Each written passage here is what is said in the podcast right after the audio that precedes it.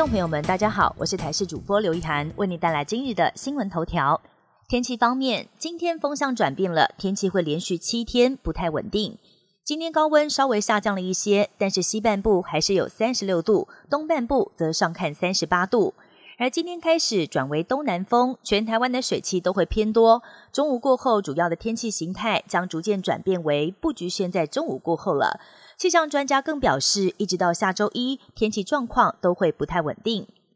台湾第一颗自制气象卫星九月份要升空，这是国家太空中心今天宣布的事项。台湾第一枚自制气象卫星“猎风者”预计将在七月十四号从太空中心起运。从桃园国际机场运到位在法属圭亚那的发射场，准备在九月搭乘亚利安公司的 Vega 型火箭升空。除了跟国内学研界共同执行科学任务之外，将进一步的验证台湾卫星关键元件、筹载仪器、卫星系统还有次系统设计的制造能力。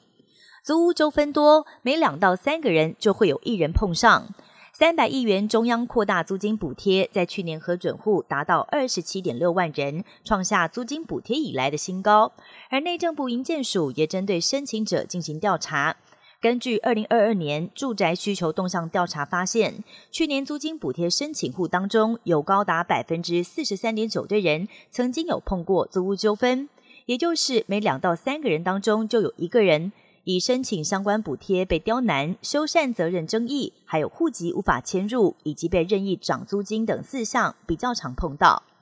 俄罗斯华格纳佣兵叛变事件有最新的发展。俄国克里姆林宫发言人表示，就在华格纳兵变后的第五天，俄国总统普京已经接见了华格纳首脑普里格金，并且听取华格纳对于兵变的解释。而普京也向华格纳提出了继续投入作战的选项。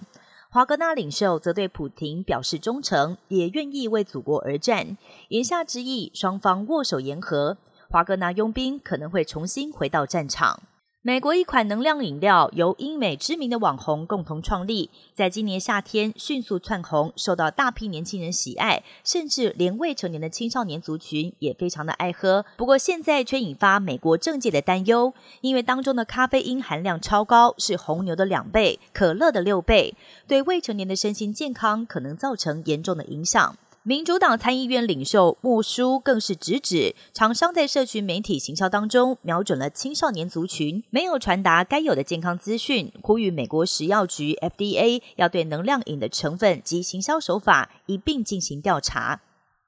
地球在发烧，很多国家正逢炎炎夏日，最近几天也不断飙出新高温。日本东京近郊的关东地区在十号热到爆，山梨县和埼玉县等地当天最高温都飙破了摄氏三十八度，让民众热到吃不消。